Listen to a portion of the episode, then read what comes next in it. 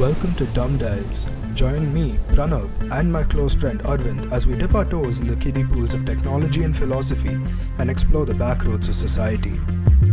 Hey Pranav, so like we've done a few episodes about technology and that kind of thing. I thought today we can do something a bit different and get into languages. Yes. Uh, we'll be we'll be kind of dipping our toes in like the society and culture part of our podcast, which we we've kind of not done. I mean, we have to an extent, but not exclusively on society and culture. I'd say. Yeah, yeah, yeah. I thought that we need to diversify a bit, and thought language would be a great place to start.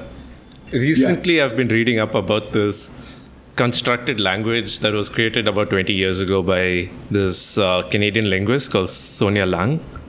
Uh, it's called Toki Pona and it borrows a lot of different uh, ideas and aspects from different languages. But the thing that like really brought to my attention and made it interesting to me was that it only has a vocabulary of like 150 words. And this language was sort of specifically designed where everything is sort of optimistic and happy. The vocabulary and language construction itself was designed in a way to sort of like push uh, positive feelings within the speakers. And that just got me to dig deeper into how language itself might be able to influence uh, thought because of the constructs and the characteristics of a language and its speakers that change the way. Right. So, so you're talking like the concepts that are embedded within language itself. Yep. Like you can only feel sadness if you have words to express that right? Sort of, yeah. I mean, you you can feel it, but you can't express it. Yeah, yeah, yeah. yeah. It's just like it.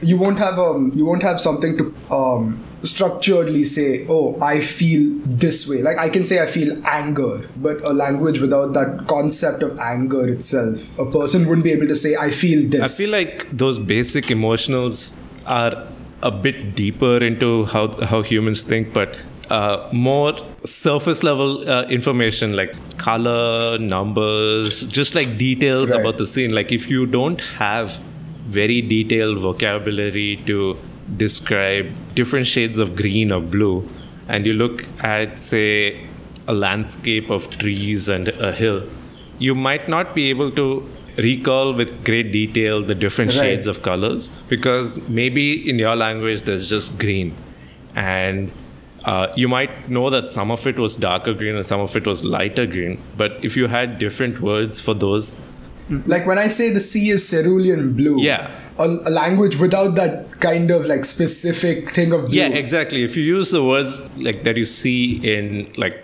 you know if you were to buy a box of crayons or something, like they have these very peculiar words that we don't usually use in daily life. Yeah, but if exactly. you were to look at colors and identify it with those words, perhaps it would be easier for you to recall and identify them uh, later on because you have such a clear understanding of what cyan or cerulean or like yeah like all these different colors like vermilion so and that, everything right yeah yeah that's the sort of idea that i wanted to get into and like for the the researchers and the research community like this is uh, sort of known as the Sapir-Whorf hypothesis. Which I, from from my little bit of reading, I found that's a bit of a misnomer because Sapir and Whorf never really authored a hypothesis together. like like they they had independent works that kind of got to two different theses about linguistic relativity from what I can understand. One is a strong theory, which is language determines cognition and thought. The, the concepts you have in a language determine what you can speak about and what you can think of. Mm-hmm. Versus the other one, which is which is the weaker theory, um, which states uh, language only influences what you can think and what you can speak, but you can always find ways to express it in a different way. Um, and and it's interesting. So when you were talking about blue and green, it brought to mind this uh, little bit of trivia that, from what I know, the Japanese language did not have a word for green until fairly recently. They have the word ao. Ao, which was used for blue and green, yeah. right? Yeah. They didn't have a specific thing, which right now I think is midori. Yeah, yeah. So with like uh, Chinese influence and a lot of other, it's yeah. like the the thing that we mentioned earlier. Like we have words like cerulean or words like teal and cyan, like not very commonly used, but they do exist. And yeah, so so the trivia I wanted to talk about was just that the traffic lights, while they're still green, people refer to them as ao.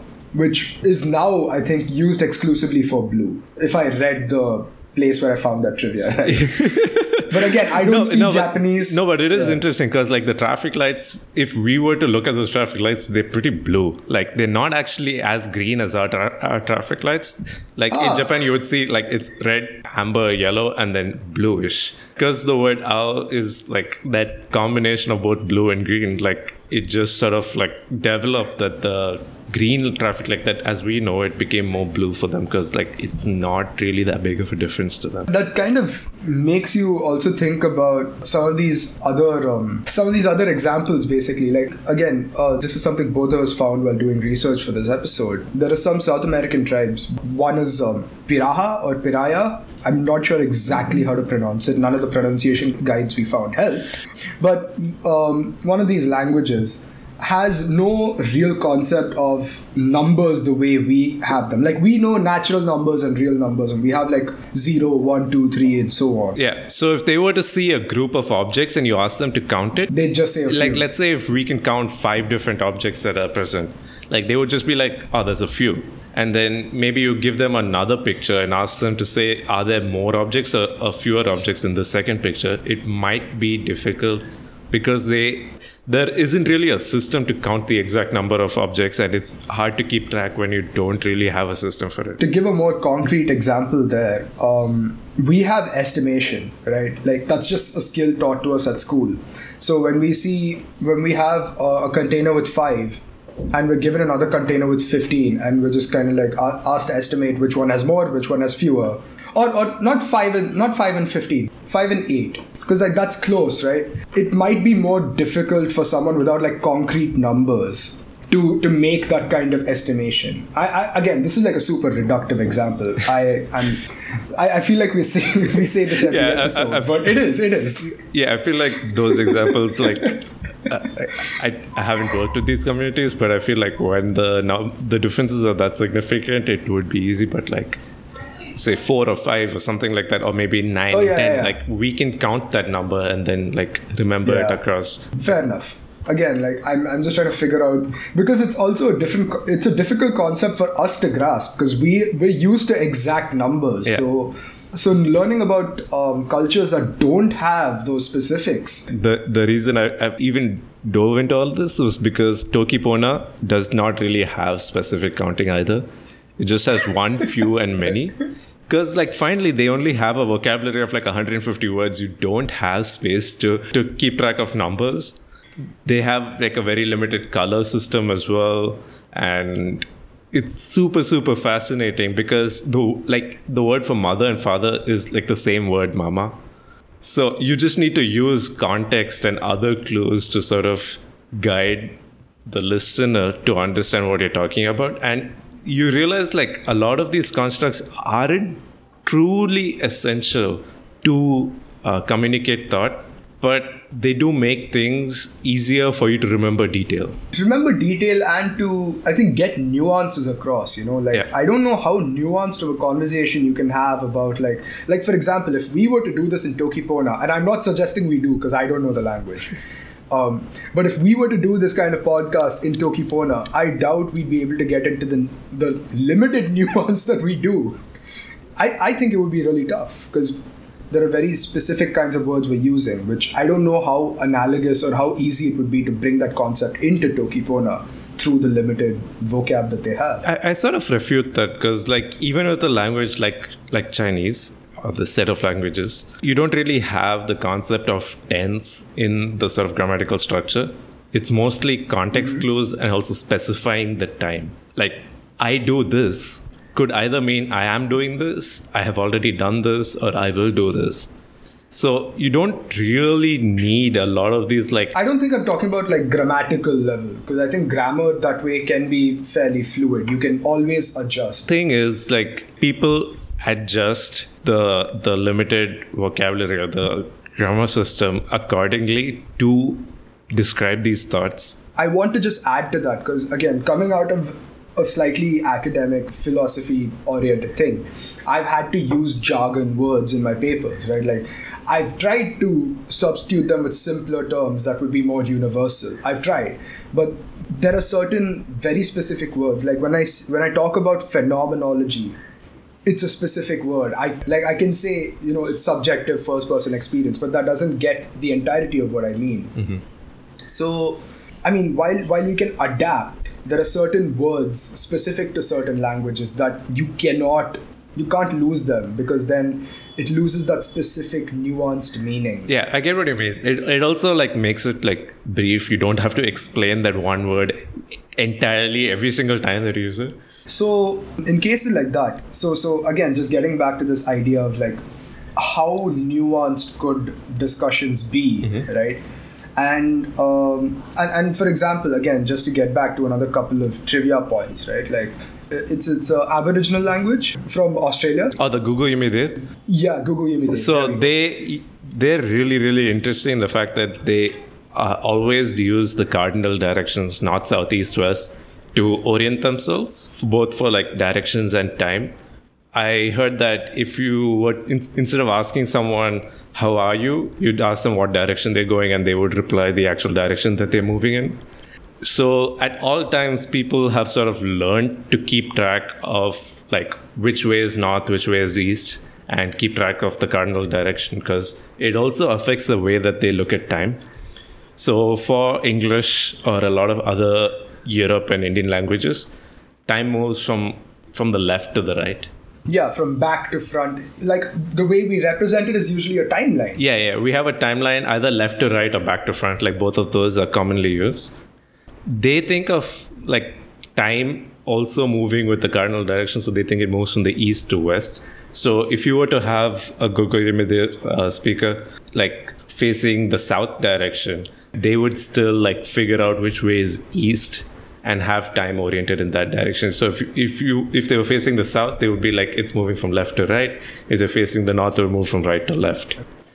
So because direction is such an important uh, thing for for their language, all the speakers pretty much have to learn the skill of constantly orienting themselves. That I don't really have like sometimes even if I was to go outside and stand and look at where the sun is, it might take me a few a few seconds to figure out which way is actually east and north. I've gone 24 years not caring where north, south, east, and west are. Exactly. Like, because if I wanted to know, I just download the Compass app on my phone, or I use, you know, I, I use geolocation. It's it's it's a it's really convenient now. I don't need to keep it in mind. But for them, directionality is embedded into their language so strongly that even even without these tools, they need to keep track of how they're oriented Yeah. to north, south, east, west. And when we say time flows linearly, I mean, I'm sure it does for them as well, like you said, depending on how they're oriented. Yeah.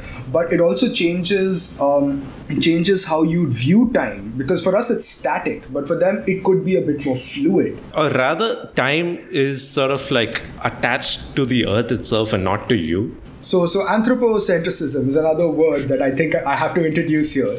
It means basically that our beliefs in the world or the way we perceive the world is centered around us. It's described as the world for us and the world in itself. So right now, the way we perceive the world in I think across the West and in Indian languages is the world for us. We relate the world to us, and thus it, we center the world around our perception. Whereas in um, and again, I don't want to make assumptions here. This is just from uh, whatever bit of research we've done in languages like Guugu Yimithirr, and I'd say even pre-Vedic um, Sanskrit and stuff, or, or pre-Vedic Indo-European languages and so on. It's a lot more world in itself. Like we, there is there is a relation between us and the world, but the world in itself exists beyond what we could do with it like there was a very clear tension back in that time i'd say and it's interesting to think about how language evolves to change with these cultural conceptions of the world and us and the relation between the earth and us because now we look at the we look at the earth as a pool of resources Yeah. for us to make use of whereas i think back then the earth was you know like we are on the earth we are living on it but Right. it's not for us It's also interesting to see if our cultural conception of our existence and the world changed because we had like a different like language started slowly transforming a bit? Or did language transform because of the way we see the world? Like that interplay is what is like really fascinating. Yeah did cognition give rise to language? Or did language give rise to cognition at a very derivative level? That's kind of the the, the big question. Um, and and to move beyond just human languages I, I also want to bring up the fact that when we talk about language it doesn't necessarily mean structured vocalization or what we would consider structured vocalization like like the way i'm speaking now Yeah. because um, language often refers to body language well body language and other non-structured vocalizations um, such as you know um, the, the squeaks and squawks that parrots have the way uh, dogs and cats can communicate with their body language the way they fluff their hair and everything they're languages of thought because they're expressing their emotions and how they are relating themselves to the world.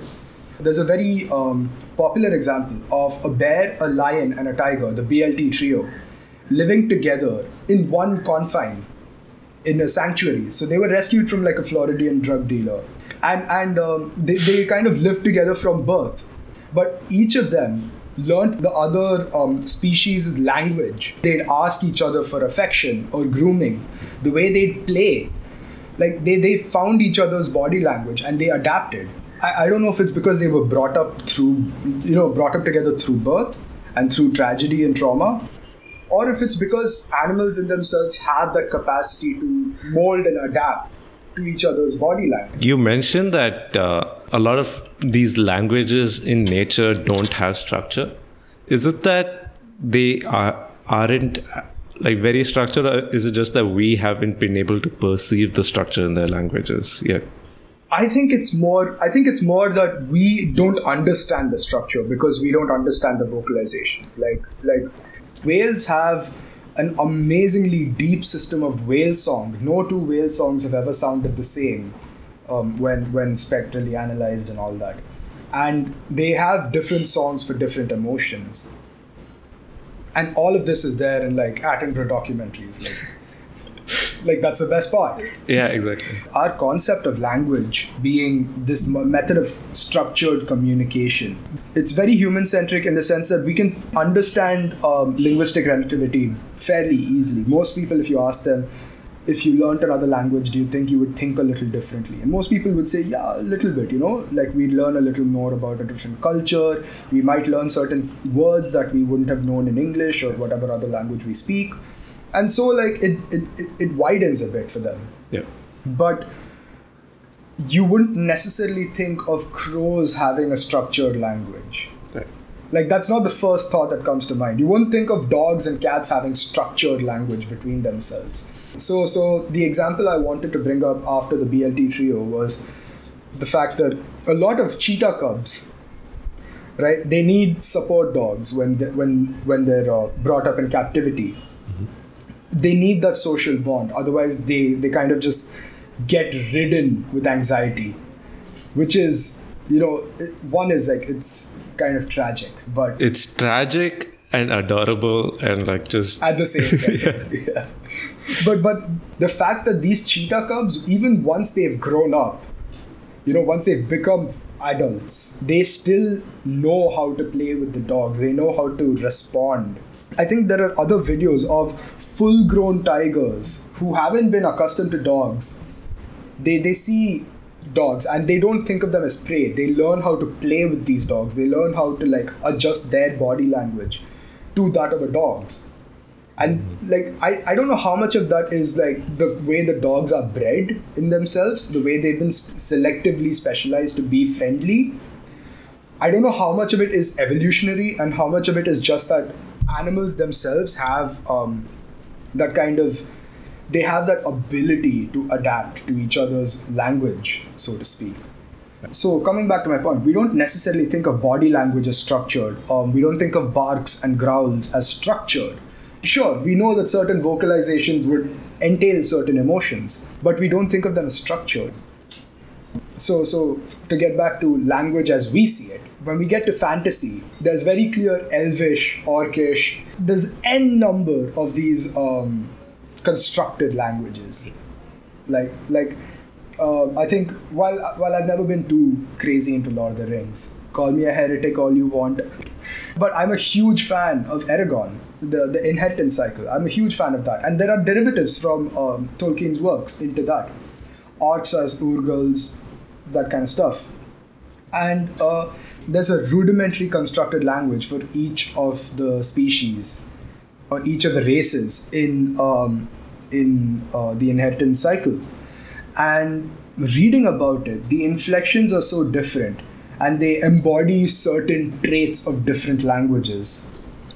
Um, I don't know how much of that is conscious, how much of that is subconscious, and it, it's a very interesting debate to get into post anthropocentric language. Yeah, it's fascinating because our linguistic studies are, as in like people's, I'm not a linguist, has reached the point where we have understood a lot of things about our existing languages, uh, structures, grammatic, phonetic systems, writing systems, mm-hmm. a lot of these different ideas.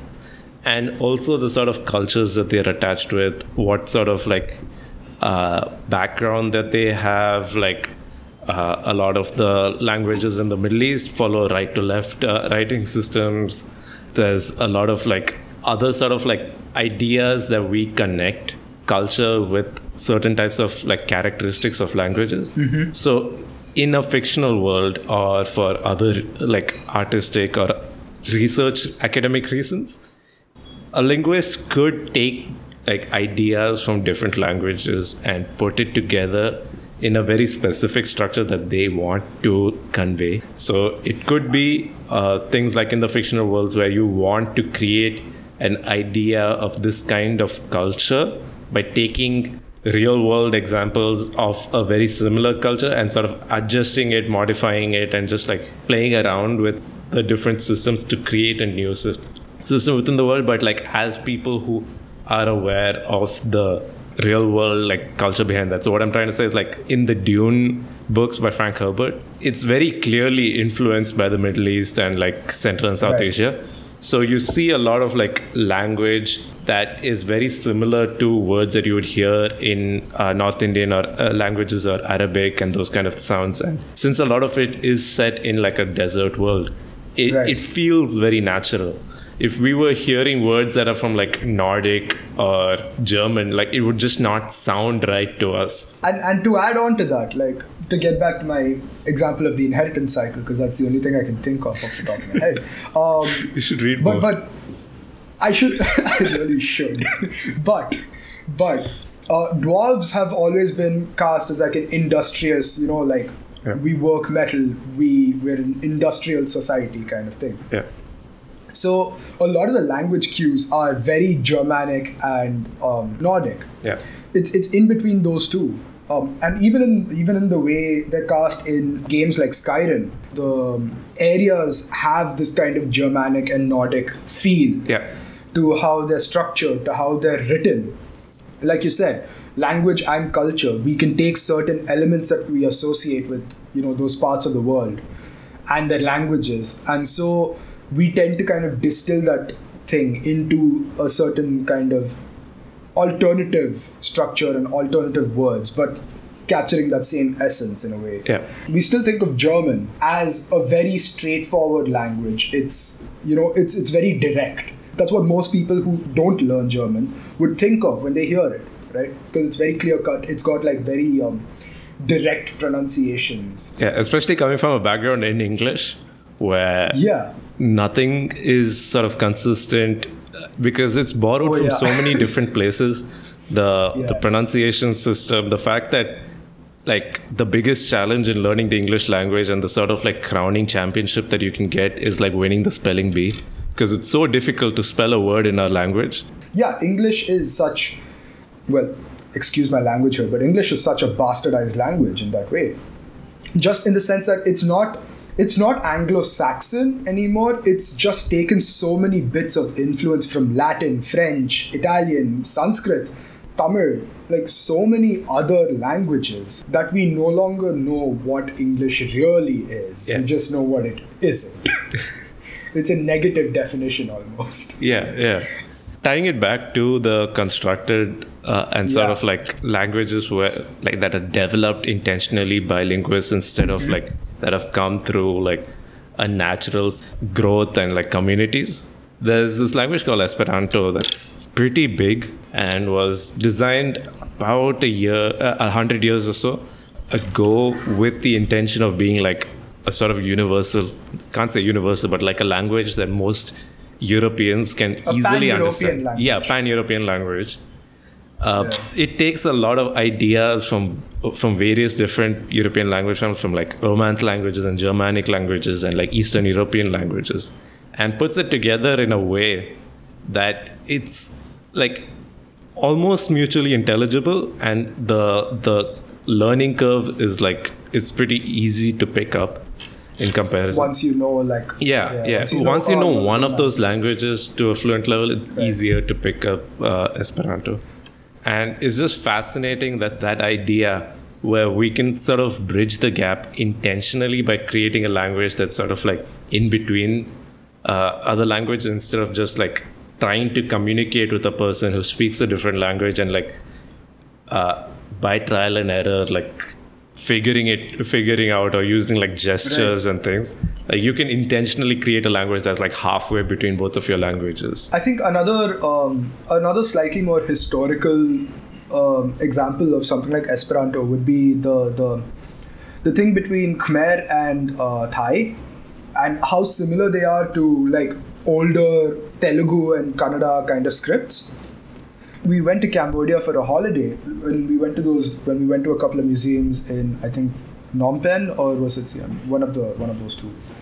But we went to a museum, and we looked at a bunch of exhibits there, and um, early Tamil and Kannada and Telugu scripts looked so similar to Khmer and Thai script. Like you can very clearly see that because of the trade between those two like big kingdoms, the fact that they shared Buddhist and Hindu ideologies, like the names of certain kings are Rama, and, and there's a lot of similarity that way. And it just makes you think about how you know those languages have kind of grown separate over time over centuries. But they had a very very similar universal kind of start where both countries shared a similar script and probably similar inflections of like how they'd speak because of the amount of trade and cultural um, what was that term cultural cross pollination that happens between them bringing it back i think ano- another very relevant to that is pali uh, like the- Yeah, it's yeah. essentially like a simplified sanskrit that uh, Yeah. got tied in very close to buddhist culture and that was what uh, was carried carried over to places in southeast asia whether Yeah, yeah, specifically Pali. A lot of the Khmer and old Khmer script, I, I won't necessarily say it, it's the same now, but a lot of the old Khmer script has similarities to both both Telugu and Kannada kind of scripts as well as Odisha and Bangla scripts. So it, it like there are bits of like the Devanagari sharp influence versus the more rounded and softer um, how would you say it like the, the more rounded and softer letters of like Kannada and Telugu script. do you know if there's like a deeper connection like is it just like were there was there like uh, a lot of trade between the places and it just yeah, naturally definitely formed? a lot of yeah i think it's just a lot of trade was there between the south as well as around the eastern part of india with uh, southeast asia at that time there was a ton of trade that happened so i think it's just a natural build up of the fact that so much of each other's culture influenced you know each other like we can see that even through the food different methods of preparation but very similar spice range very similar kind of flavor profiles uh, especially with, between the south and east compared to Southeast Asia. This like I'm talking the south of India and east of India compared to Southeast Asia because that's where a lot of the trade happened. It, it's just incredibly interesting to think about how food and language carry over so well across cultures. It's the most primary way of sharing knowledge, I'd say. You know, recipes of food have been shared for millennia, and it's it's just very interesting to think about the role that plays in cognition alongside language. It's super fascinating. Like I know this is like pretty. Uh, like We've take kind a- of delved off the deep take a a side from our, from the original uh, like topic, but like the fact that like red chilies and like green chilies and like chili peppers are not native to India but are such an integral part of Indian cuisine. Right. Like they only came in during the colonial time when when it was brought by the Spanish Portuguese traders to India from South America and, Central I, America. I, I can't live without them. Like I can't imagine any of our food without mirchi. Like yeah. Like without molaga in our food. Like how how would we how would we live? Uh, the closest thing we had to it was black pepper and a lot of the other Yeah. like like traditional like like herbs and spices. Cinnamon are- and stuff. Yeah, yeah. Cinnamon, cloves, and I'm not even too sure that. about cinnamon, but like I know black pepper. No, I think cinnamon. I know cinnamon. Cinnamon was definitely like, if not cinnamon, then cassia bark, because there was a lot of trade that happened between China and India. Yeah. Like that. That I think is fairly, like at least around the Buddhist time, there was a lot of that cultural trade that happened. Yeah. So definitely, cassia bark at least has made its way into India pre pre colonial times as as a thing of seasoning food, but. This, this is what I think and my reading. Not sure. You know, like thing is like it's so it becomes such an integral part like we're so like maybe like on the surface now we, we might not be that willing to take in a new ingredient and and integrate it into our cuisine but it's something that like when you look back like 50 100 years after it's happened it's just like it's become a staple whether it's stuff like like just like bread uh like, like if you were to look at our grandparents generation it was not really a thing that was consumed but then now it's just Yeah. like a staple that we're all like we all just have a loaf of bread at home yeah usually. yeah like i know this is like super distant from our topic but it's so fascinating how quickly like we just sort of pick aspects of culture Yeah, I don't even think it's that far removed from our topic because while while food doesn't really influence cognition per se, that would be fascinating but food definitely influences culture and you know language as a part of culture evolves with food. There are words for um, there are words for spice, there are words for sweet and sour, and these these kind of flavor profiles are different from language to language. Like like I don't think we have any other word other than umami for that specific kind of like glutamate influenced flavor. What else could we call it? There's nothing else in any other language. I, I don't know if it's Japanese, it is japanese yeah the word, yeah. And it's such an important part of their cuisine because of foods like, because of things like miso and bonito and like kombu. There are these various things that they just use in their food that give that glutamate flavor. So they have a flavor profile for that, which we don't. yeah they have a word for that and and like a lot of the cuisine is built around that but it's fascinating because like pretty much all food has aspects of, like introduces aspects of that Yeah. like tomato like just using Yeah. tomato in a pasta sauce also brings about the same like umami flavor Yeah. mushrooms have that but we just don't have words for it because we never like Exactly. sort of identified that as another aspect of taste I don't think it's we have we've never identified it. It's because Categorized it, Yeah, we've never categorized it. Yeah. Because Ajinomoto and like you know glutamates themselves as additives have been there in food industries for a long. Yeah, yeah, yeah. we know it makes it tastier. We just never had a categorical word to describe Yeah, like what. yeah, exactly. Like it's like adding, uh, say, tomato or like soy sauce. Like, of course, it has salt, but you know that there's like there's something That else that bump, it, yeah, yeah, that little bump of you know, yeah, yeah, it which, just makes you, it, yeah, it just makes things taste nicer. yeah, which is what umami is. Like, if you haven't Yeah. heard that word before, the closest thing in uh, in English that they use to describe umami is like savoriness, but that doesn't really clearly like describe what that feeling is. Yeah. I think the we're kind of going again. I don't, No, actually, no, I this is actually this is off the fascinating because we don't have Yeah. a word for umami in English, and Yeah, we've we've we've kind of circled back to the point. So so like okay, so now moving to post anthropocentrism for a bit. What would aliens try and categorize umami as?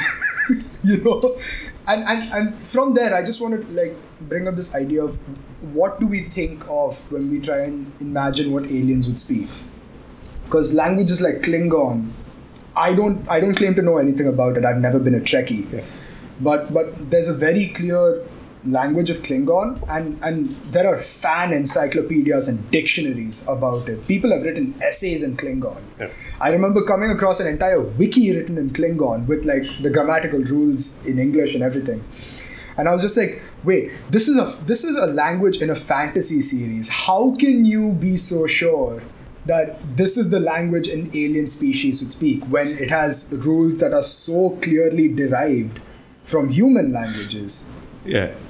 because they're aliens we can assume there is some level of sapience to an alien if they've come here you know there's some level of that thing of tool usage and so on and so forth some of those concepts they'd have but beyond that actually we can't even assume that because um, if we look at arrival which is a phenomenal movie it looks at the idea of time as a language for aliens we don't know how they perceive the world what dimensions they use Yeah, I agree with that because, like, on Earth, we have air which acts as a carrier for sound. So, in a planet with a much lighter atmosphere or like a complete absence of air, but for, still for some reason, some beings that we can call life have sort of evolved to grow. They may not have like vocal cords or the ability to vocalize or create sound or an environment that, that actually carries the sound to different places. So, things like body language or completely different ways of communication, whether it's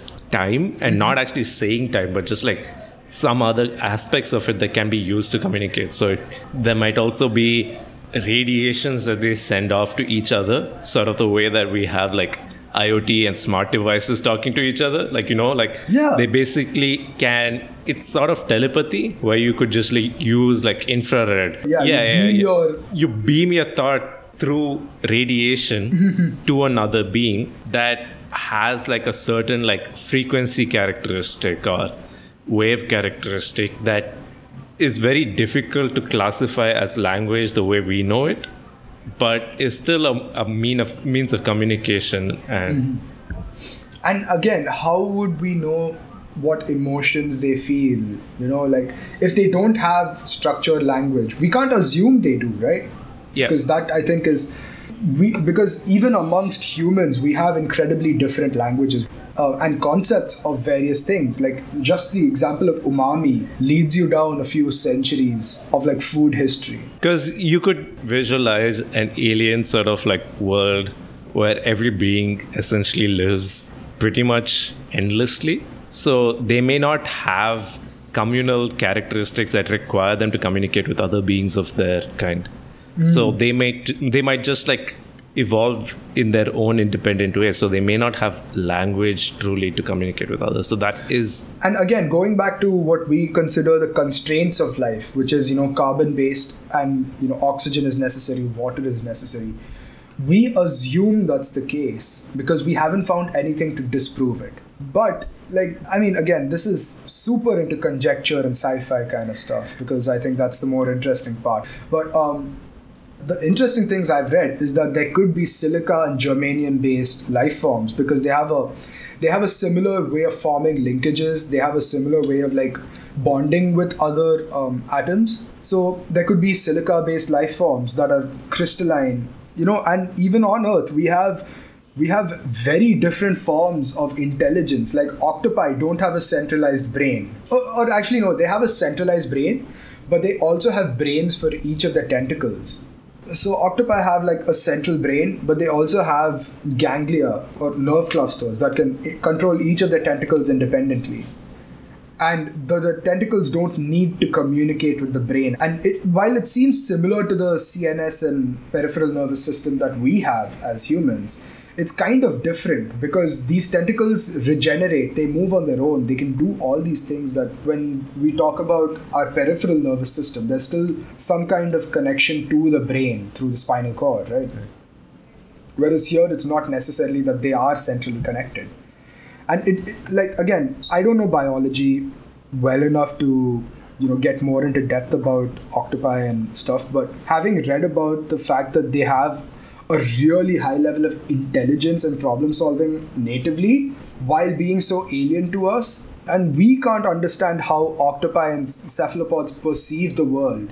How can we say that we would do the same for an alien? To to make my point simpler because i think i kind of um, lost uh, i kind of lost myself a bit there but to make my point simpler octopi and cephalopods have a completely different sensory modality when it comes to sight like they see a different range of colors um, and a different range of wavelengths than us. Yeah, you know, uh, you know what? Uh, I have a good example like that's been making mm-hmm. the waves recently.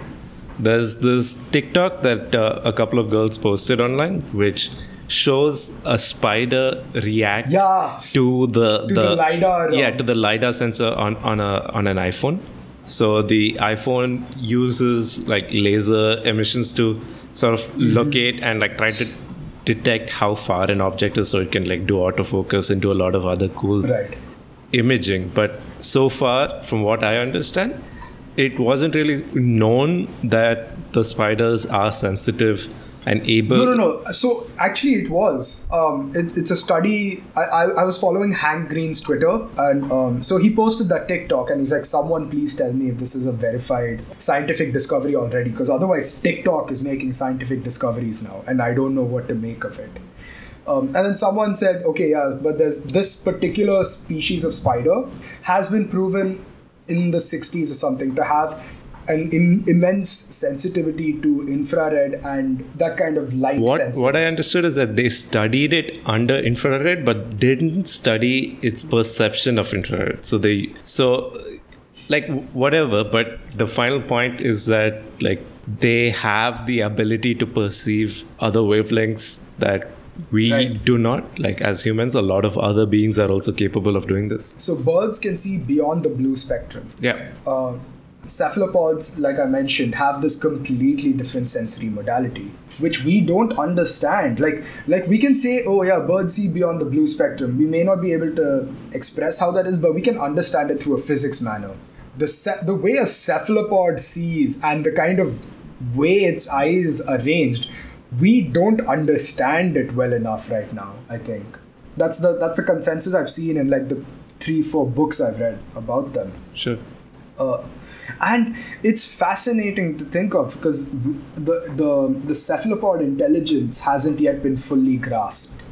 In the sense that we, we still don't know why um, they're so intelligent without following the traditional thing of, oh, um, you know, like from, from um, lacking a neocortex and then moving to having that, uh, having the neocortex and so on and so on, having ever increasingly specialized brain structures they kind of have diverged from that but have arrived at a similar similar level of intelligence.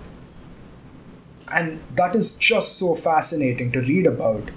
And it ties back to the idea of language um, rather specifically because if we don't grasp how something like cephalopods can perceive um, differently if we don't understand how birds can see beyond or, or if we can't visualize how birds can see beyond the blue wavelength we can't really do anything about, or we can't really um, try and comprehend anything about life on other planets, can we? Yeah, it becomes incredibly difficult to, like, even know what to start looking for at that point. Right, because even even between human cultures, we we often feel lost. We often feel like aliens in another culture, right? Like, like when I shifted from uh, when I shifted from Mumbai, sorry, when I shifted from Gurgaon to Chennai, I felt in a I felt like I was in a completely alien uh, culture. Even though I am Tamilian, right? Even though I speak Tamil, even even though you know all of that, I felt like I was in an alien culture because I just didn't know how to fit in. And this is like within a country. Like this is I was born in Chennai and I've lived a long time in Chennai, but I still felt alien if, if we feel like that for just in between and intra country kind of cultures, how can we try and insert ourselves or how can we try and make assumptions about alien cultures? It, it's, it's just something that I think um, is at tension with uh, the idea of um, culture, language, and all of that, or our understanding of linguistics and of culture. It, it's it's we can't speculate on alien life. Uh, yeah, we're kind of paralyzed by I that. wouldn't put such a clear stop that we can't. It's Oh, just I mean, incredibly, we can't incredibly difficult. meaningfully. Yeah, I'd say we can't meaningfully speculate about their culture and so on. Maybe about life and its foundations, but Yeah, at this at this point, at this point, it's still too early. Yeah. But maybe at some point, 50, 100, 200, 300 years into the future, we we might have hopefully more hopefully. progress on this. Again, we might not have found anything by then, but at least our understanding of the world, understanding of how different be- beings may form Right. communication and so on, may uh, progress to a point where that is possible if we're still alive. Yeah, I mean, so to to tie this uh, to tie this entire discussion off, I think I think we're ending on a pretty interesting note here, right? Like extraterrestrial life, culture, so on and so forth. There's a lot of topics that we discussed today that we are not the most well read about. We've certainly made some mistakes, and uh, if there's anyone who wants to make fact corrections, topic suggestions, or just generally reach out to us, you can follow us on